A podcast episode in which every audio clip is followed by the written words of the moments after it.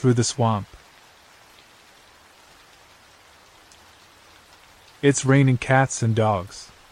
I stop with a smile for the occasion, sheltering under my umbrella Irene, who takes the bus with me every day in Viepa.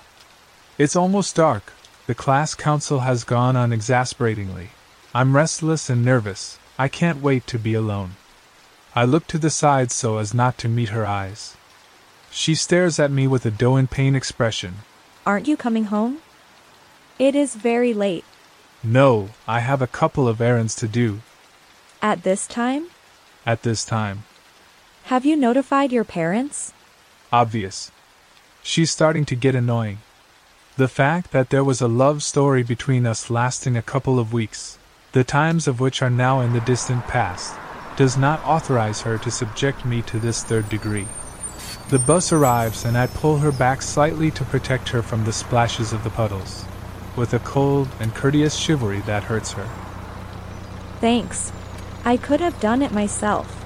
It's pathetic when a woman who's dying for you treats you like you want something from her. I watch her climb among the wet coats, in a confused opening and closing of dripping umbrellas. From the window, she waves at me. I wave back absent mindedly. Finally, she leaves. Irene is a good girl, as well as a pretty girl, but I could never love someone like her. At this moment, I have other things to think about, but I still dedicate a few moments to an extemporaneous reflection.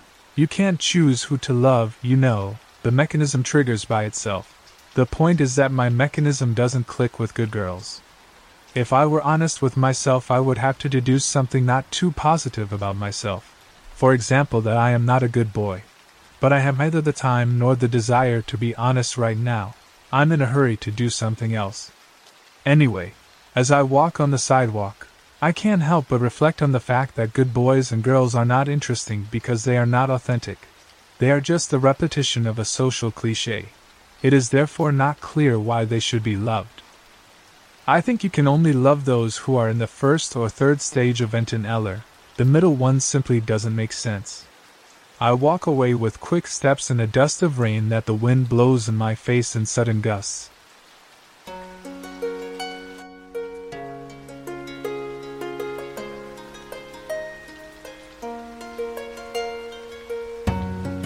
I turn around the first block and arrive at the tram stop. It arrives ringing the bell. With two leaps, I reach it. I jump on it.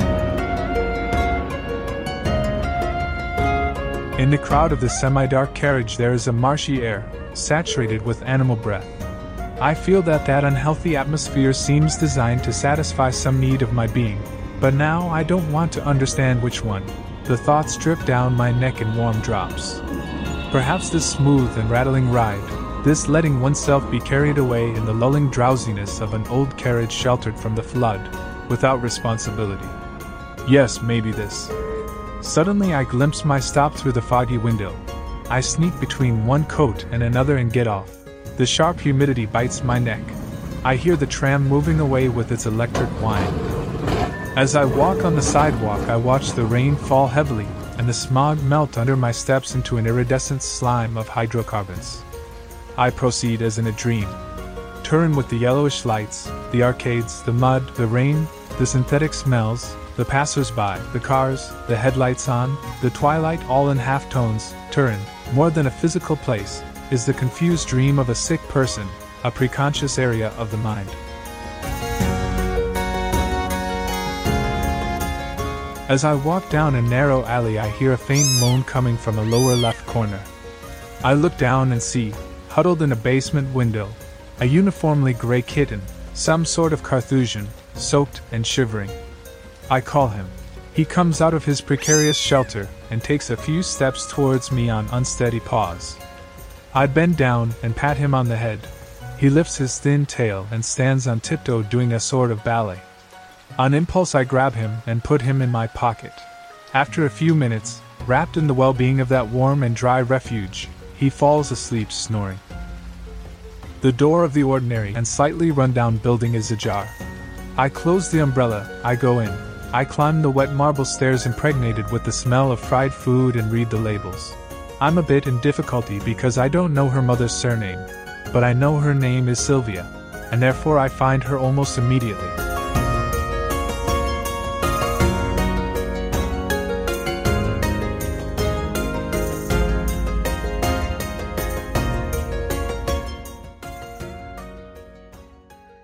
I ring the doorbell. A lady with a pleasant face, gray eyes, and hair opens the door. She is wearing a flowered house dress with a white apron tied at the waist. I try in vain to detect a resemblance to Antonia, but there is no trace. Mrs. Silvia no more resembles her daughter than my brother resembles me. She has a thin and petite build, at least 10 centimeters smaller than Antonia. She must have been pretty as a girl, probably blonde and with curly hair, but with a fragile and romantic beauty, which has nothing to do with the intriguing and androgynous elegance of Antonia's body. I show off my good manners, in line with my new good boy appearance. Good evening, ma'am. I'm Emmanuel, Michael's brother. I apologize for the lack of advance notice, but I was leaving school and thought I'd stop by and say hello to Antonia, if I'm not bothering you.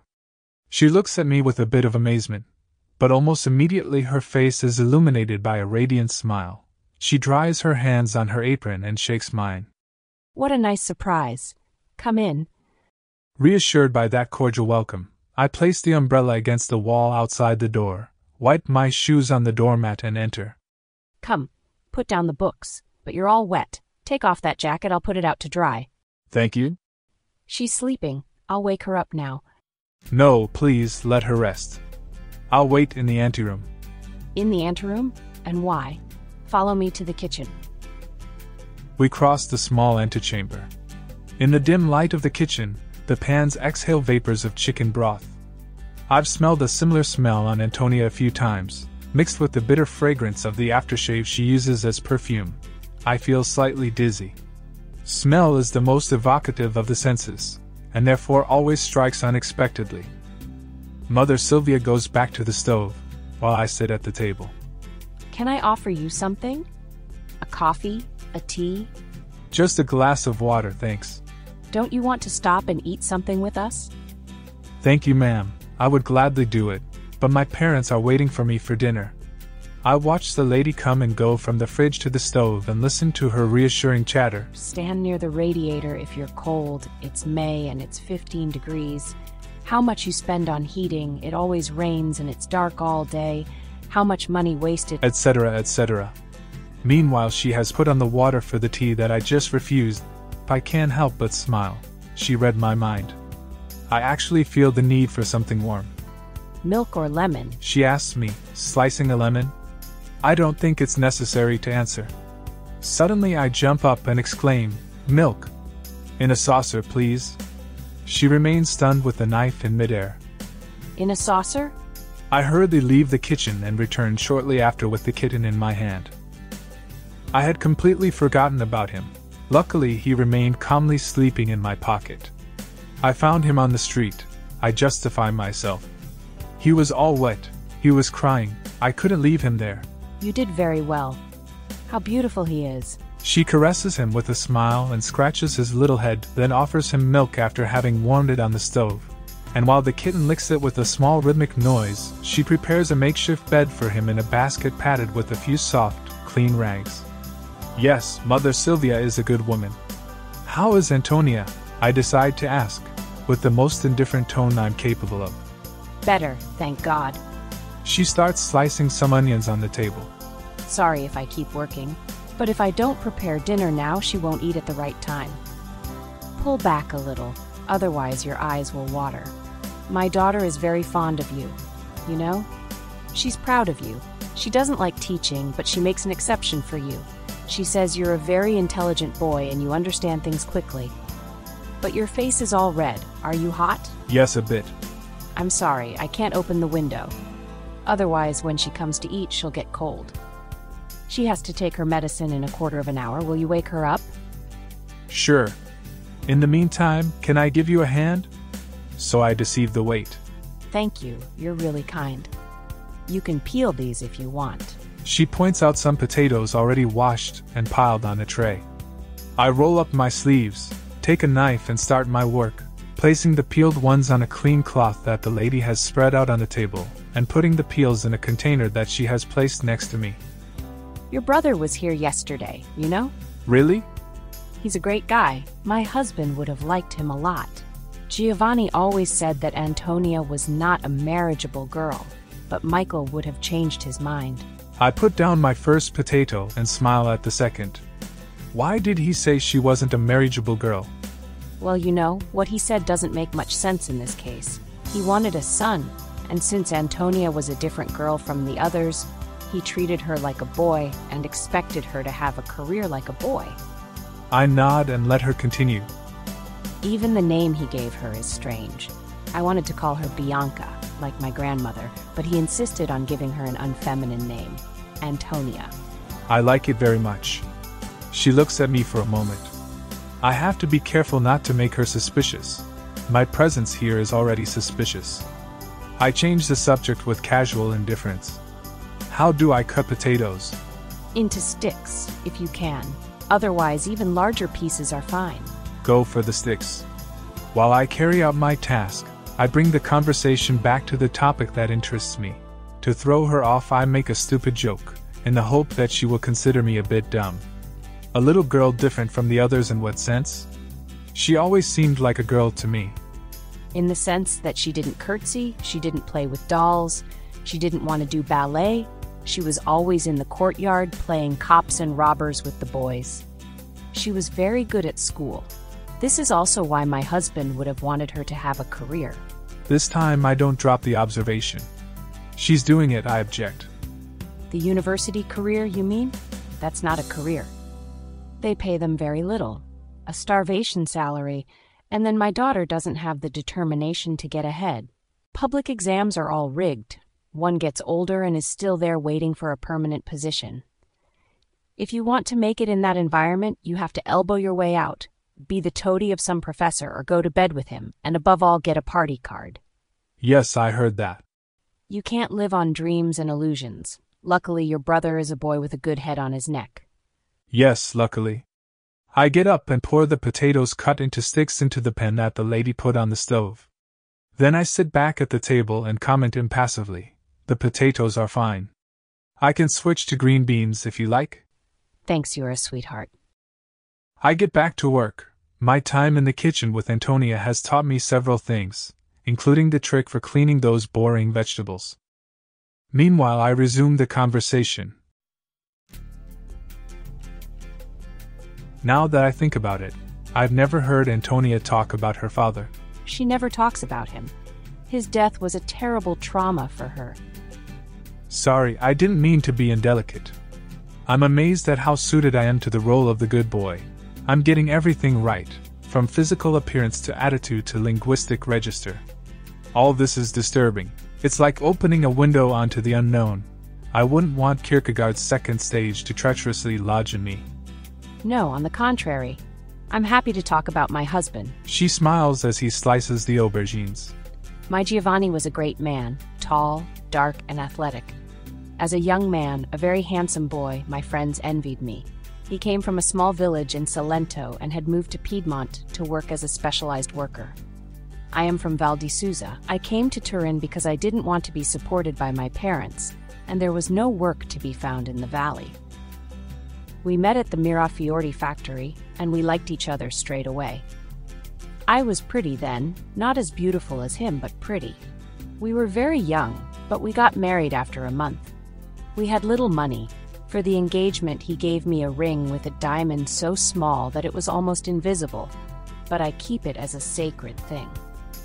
He was an old fashioned southerner. He wanted to support the family alone and wanted me to stop working, I gladly complied because that job didn't give me any satisfaction, and instead, I always really liked taking care of our house.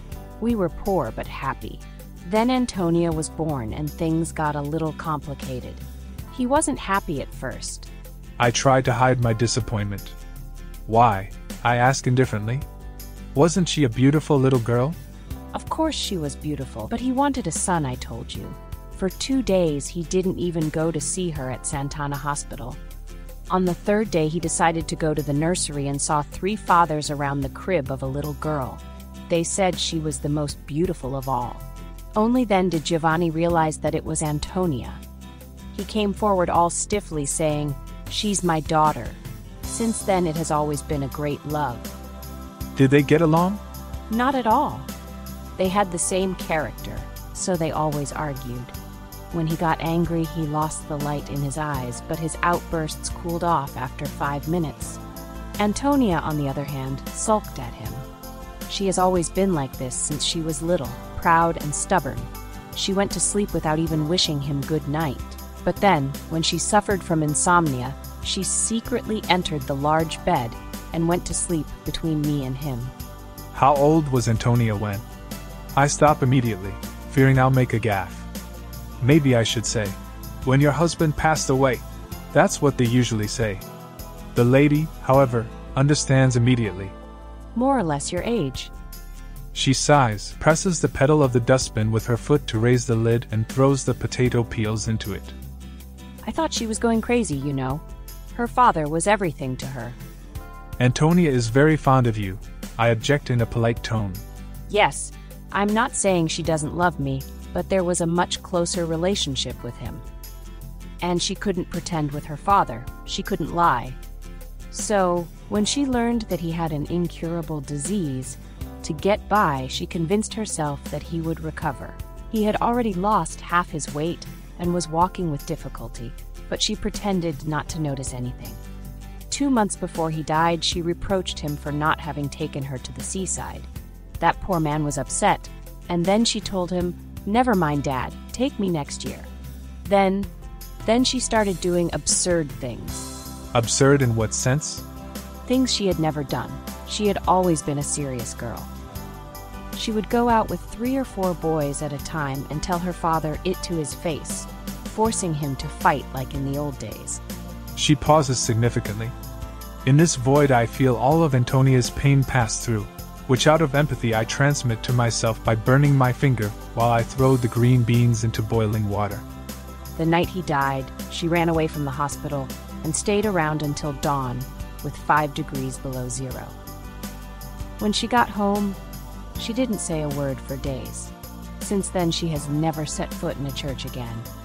She lifts the lid and looks into the pot. The vegetable soup is ready. It smells great. She smiles. Yes, I think it's good. Shall I go and wake her up? Thank you. Tell her that she has to get up. It's not good for her to stay in bed too long. The doctor also said that she has to walk.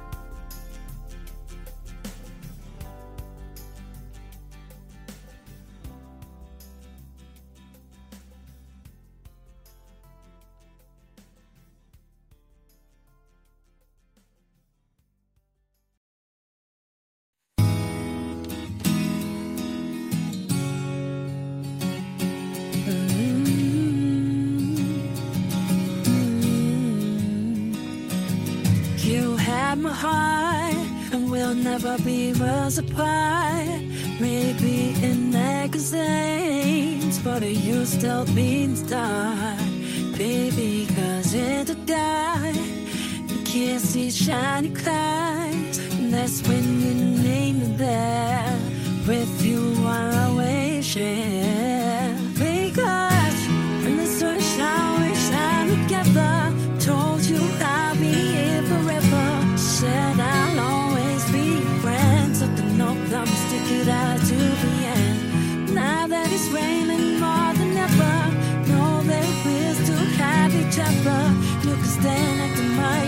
Umbrella.